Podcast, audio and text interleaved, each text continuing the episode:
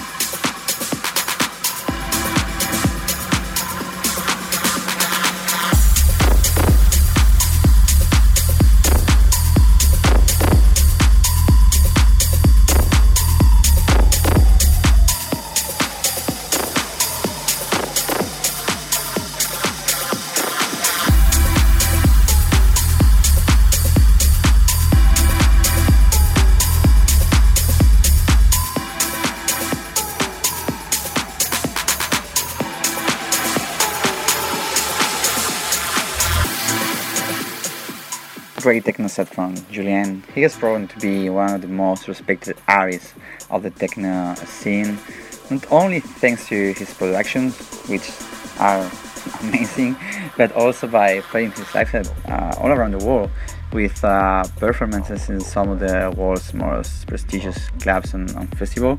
He did a great job in our off weeks party at Under at Suara's night for the Sónar Week in Barcelona, where we had uh, Steve Lawler, uh, Noir, Losuruba.